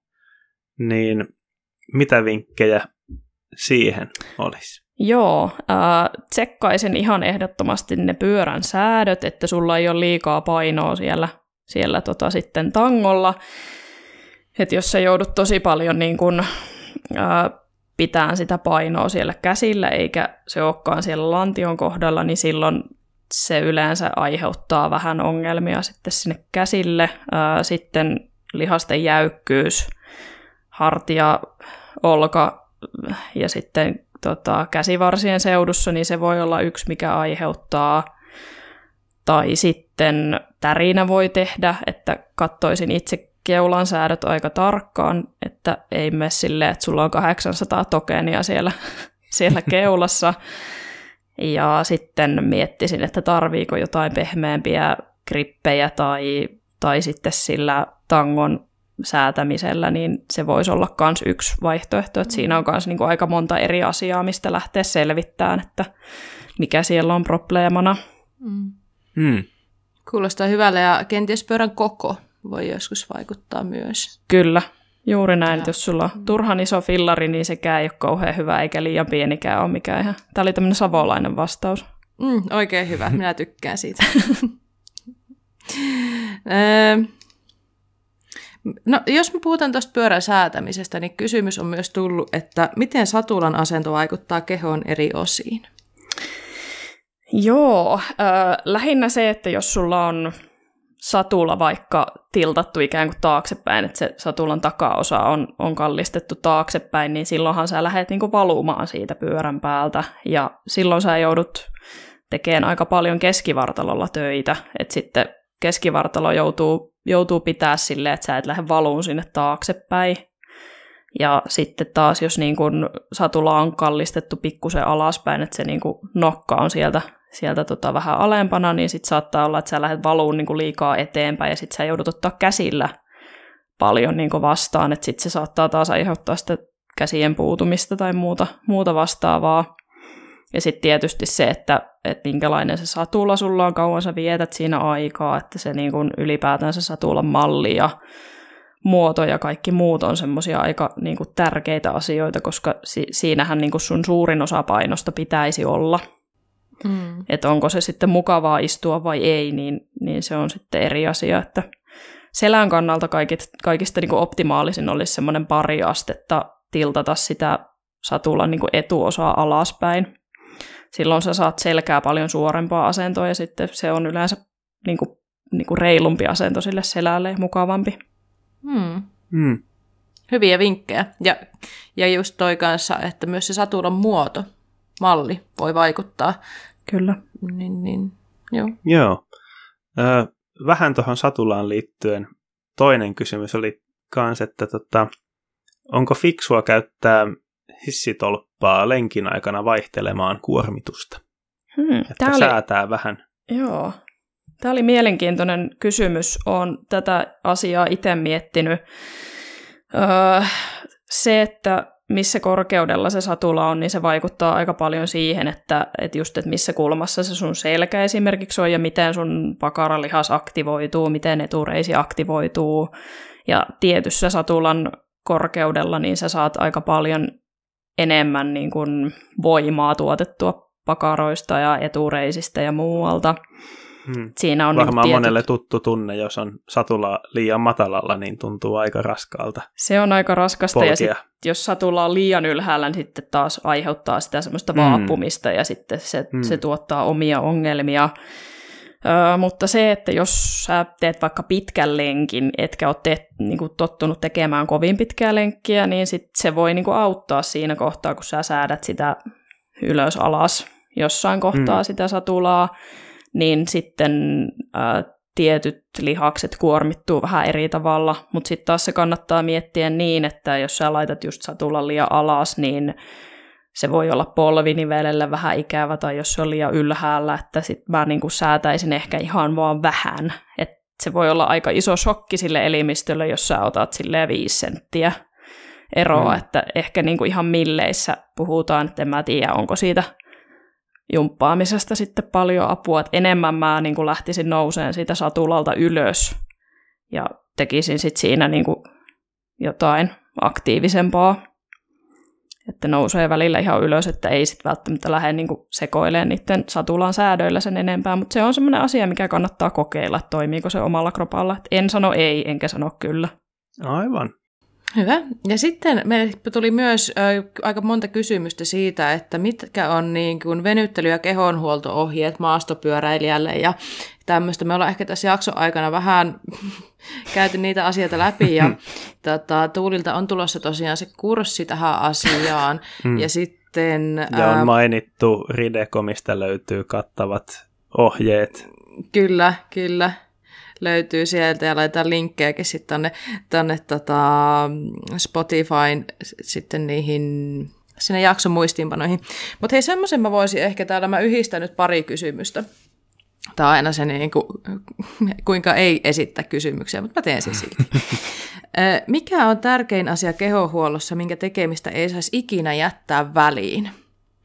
Kehohuolto. Tä- Kehohuolto. se No on se niin, eli- vastaus siihen. Just näin. Hyvä. Ja sitten päästään osaan kaksi. Jos tekisit joka ilta viiden venytyksen sarjan, miten venyttelisit? Joo, äh, mä luulen, että kaikista helpoimmin lähestyttäviä olisi varmaan tämmöiset perinteiset venytykset, vaikka mä en niitä ehkä ihan niin kuin ykkösenä aina suosikkaan, mutta mä lähtisin ehkä enemmän purkaan sitä niin kuin lihasryhmien kautta, että tärkeimmät lihasryhmät maastopyöräilijällä on pakarat, etureidet, lonkankoukistajat, takareidet. Ja sitten mä lähtisin niin kuin ihan forkkuja venyttelemään, että ne on aika tukossa kuitenkin monella noin noi käden, käden tota, alueen lihakset, että niitä, niitä tota, lähtisin sitten venyttämään, että semmoisella paketilla, että ne voi olla ihan vanhoja kunnon, kunnon ihan tavallisia venytyksiä tai sitten jotain aktiivisempia venytyksiä. Hmm. Hmm. Hyvä. Siitä vinkit talteen ja Yes. jo heti tänä iltana sitten venyttelemään.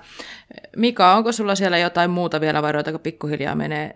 Joo, mä luulen, me ollaan aika hyvin käyty nyt tässä näitä läpi, mm-hmm. mutta tota, täällä olisi kyllä pari bonuskysymystä tota, vähän ohi Ei, aiheen, ai, ai, ai. Ehdottomasti, anna Jotka- palaa. jotka kyllä on melkein pakko niin kuin, ottaa kuitenkin tässä. Että aloitetaan tämmöisellä, että onko Bob erikoismies? Oi, oi, oi, oi. Nyt päästään erikoismies aiheeseen. Mä hänen Bobia henkilökohtaisesti tunne, mutta hänen somepresenssiä olen seurannut, niin Vaikuttaa erikoiselta. sanotaan, että, että Bobissa on niinku semmoisia häivähdyksiä erikoismiehestä, että, että jos niinku tällaista podcast, podcastiakin pyörittää, niin mä luulen, että on pakko olla ihan vähän erikoismies.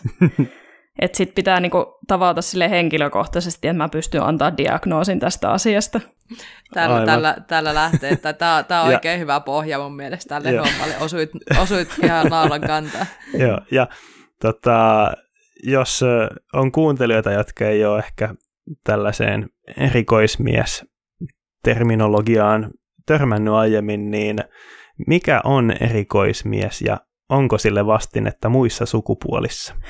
Joo, tätä mä oon tota, käynyt tätä aihetta läpi, läpi tuolla somen kautta, ja ilmeisesti se oli jollain tavalla sellainen asia, joka niinku jäi ihmisten mieleen.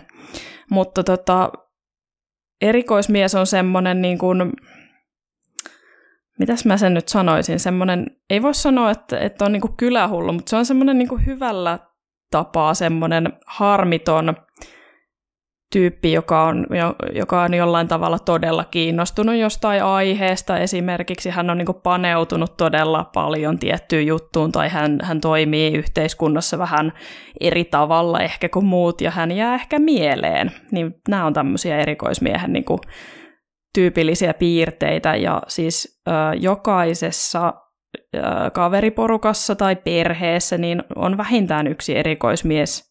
Ja jos et sellaista omasta kaveriporukasta löydy, niin silloin kannattaa miettiä, että oletko sinä erikoismies mm. tai nainen. Mm. Mm. Ja, ja erikoismiehiä, erikoisnaisia löytyy ja sitten erikoishenkilöitä, että ei jätetä sitten niinku ihan, ihan niinku kaikkia varjoa, mutta kaikista, mm. kaikista eri sukupuolista löytyy kyllä erikoishenkilöitä. Mm. Mm. Tätä erikoishenkilösaagaahan on seurattu Tuuli sun Instagramissa storeissa ei olisi sattumoisin niin, että ootko tallentanut niitä storeja? Joo, sitä pyydettiin, niin löytyy äh, mun Instagramista, siellä on ihan ensimmäisenä löytyy sellainen kuin erikoismies. No niin, totta kai sulta löytyy. Sinne vaan sitten sieltä, katsomaan. Niin. sieltä löytyy tarkempi määritelmä sitten. Kyllä. Kyllä. Hyvä. No hei, hienoa, loistavaa. Nyt me saatiin vastauksia moneen mieltä askarruttavaan kysymykseen ja me voitaisiin pikkuhiljaa ruveta siirtyä niihin meidän suosituksiin. Ootko sä Tuuli tässä nyt tota, puolitoista tuntia on näköjään taas nauha tässä pyörinyt, niin ootko kerennyt tähän aikaan miettiä sitä sun suositusta? Joo.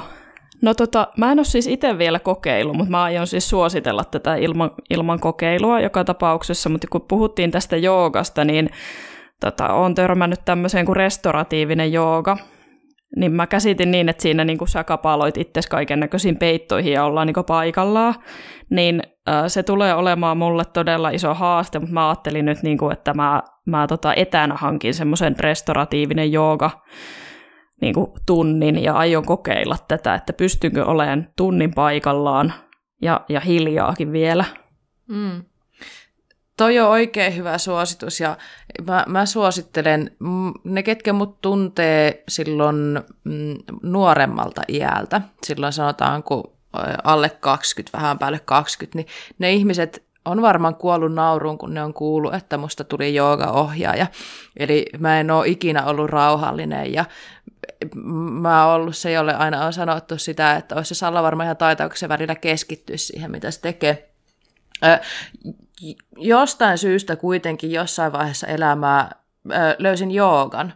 Ja en mä sano, että se kaikille toimii, mutta kannattaa kokeilla. Ja vähän sama asia kuin mikä muukin vaan opo tai fyssari tai lääkäri tai näin. Kaikki ohjaajat ei toimi sulle, tai kaikki joogamuodot ei toimi sulle, niin mä suosittelen, että kannattaa vähän kokeilla myös erilaisia, niin sieltä voi löytyä. Ja kiva olisi tuli kuulla myöhemmin sitten, että oliko tämä restauratiivinen jooga semmoinen juttu, mikä on sulle, sulle kiva ja ja toimiva. Mm, ja sitten ihan toinen puheenaihe varmaan olisi myös se, että miten meidän mieli, nyt päästään syviin vesiin, mutta, tai jos me jatkettaisiin tätä keskustelua, mutta miten meidän mieli ja hermoston vireys vaikuttaa meidän kehoon ja myös niihin vammoihin ja niistä palautumisiin ja näin, niin mä väittäisin, että niilläkin saattaa olla jonkinnäköistä yhteyttä, että jos sä sit pystyt myös rentoutumaan ja, ja te- tekee sitä tyhjää tilaa sinne ajatuksiin, niin mä väittäisin, että se myös edesauttaa sitä sun kehon hyvinvointia. Saat, saa olla eri mieltä, saa olla samaa mieltä, mutta näin mä ajattelen. Mutta hei, e, mun suositukset, mä tuossa aiemmin tota, me, to, sanoin, että kannattaa kuunnella loppuun asti, koska nyt tulee ihan timanttisia suosituksia. Eli äh, mä lupasin kertoa mun suosikki äh, jooga – kanavan YouTubesta. Mutta ennen sitä mä itse asiassa vähän nyt pelaan kotiin päin, tai itse asiassa mä en hyödy tästä millään tapaa, niin mä pystyn kertoa tämän. Eli Trekin blogissa on just julkaistu kuukausi, kaksi kuukautta sitten juttu nimeltä Pyöräilijän jooga. Miksi ihmeessä pyöräilijä lisäisi oheistreeninsä joogan? Ja Petra Nylund on kirjoittanut tämän tota, tekstin ja käy siinä aika hyvin läpi sen, että mitä hyötyä jooga pystyisi antaa pyöräilijälle. Ja just tämmöistä vähän niin kuin vastapainoa tuohon treeniin. Käykää lukemaan, me laitetaan linkki siihen. Ja mä tässä jollain tapaa on ollut itse mukana tässä hommassa ja siellä saattaa olla joku kuvaakin minusta, niin sen takia mä oon saanut palautetta tästä hommasta, koska Petra oli tehnyt tänne ihanan aika selkeät kuvat ja ohjeet siihen, että jos jotain kotijoogaa haluaisit ruveta harrastaa, niin Petra on tehnyt pyöräilijälle tämmöisen kotitreenin ja helpot ohjeet, niin tästä tuli hyvää palautetta, että oli kuulemma helppo toteuttaa kotona.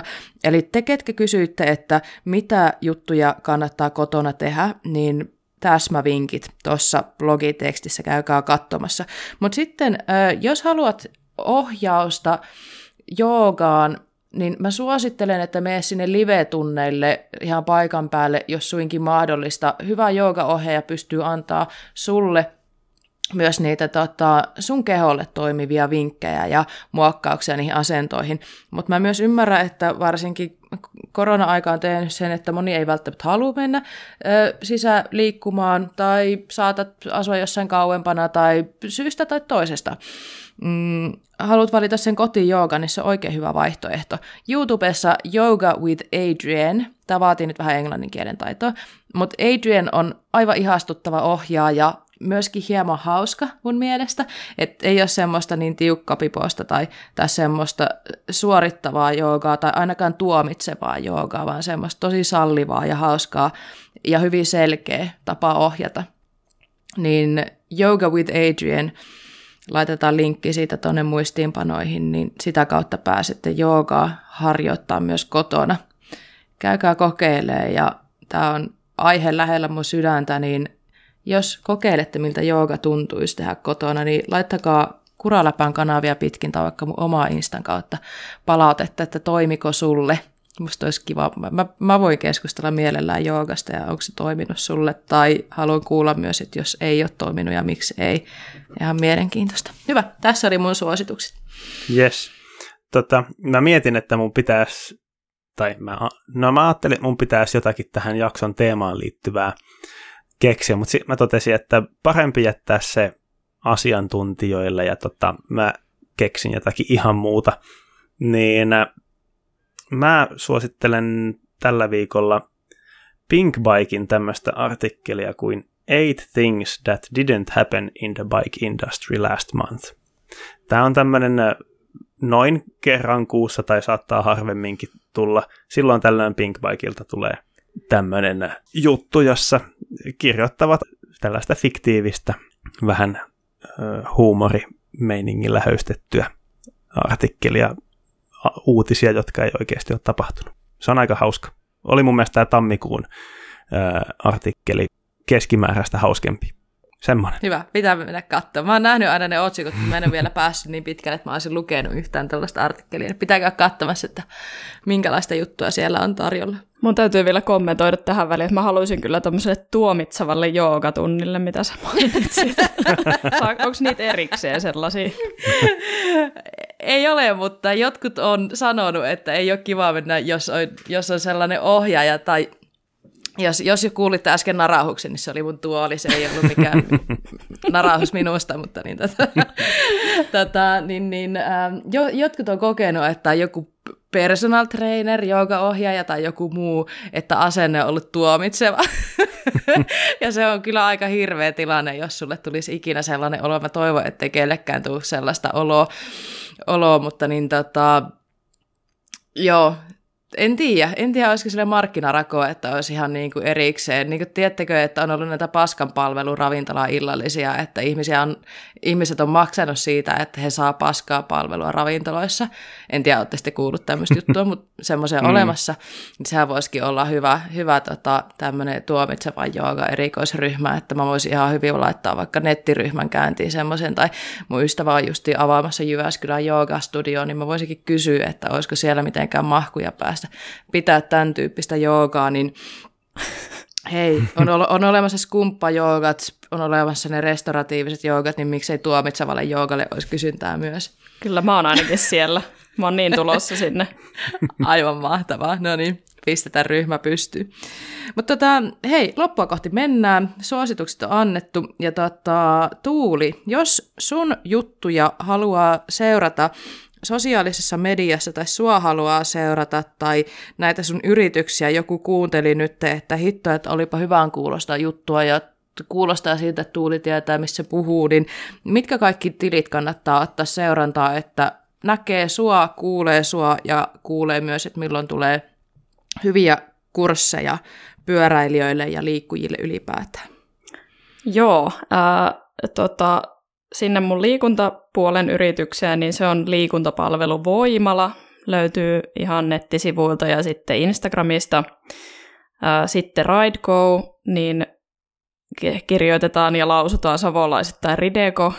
ja ja, Seellä, Rideso. Ri, Rideso, Seellä, joo.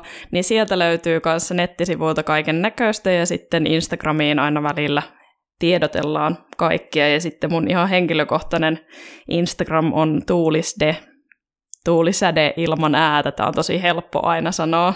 Olisi voinut Ai, valita. siitä. Joo. Aa, mä oon aina miettinyt, että mistä toi nimi tulee. Joo. Tuulisäde. Tuulisäde se on, ja ilma, otat ään pois, niin sillä päästään. Se on semmoinen, no niin. että olisi voinut valita joskus jotain muuta, mutta se on jäänyt ja hän on, hän on sillä nimellä nyt Oikein hyvä.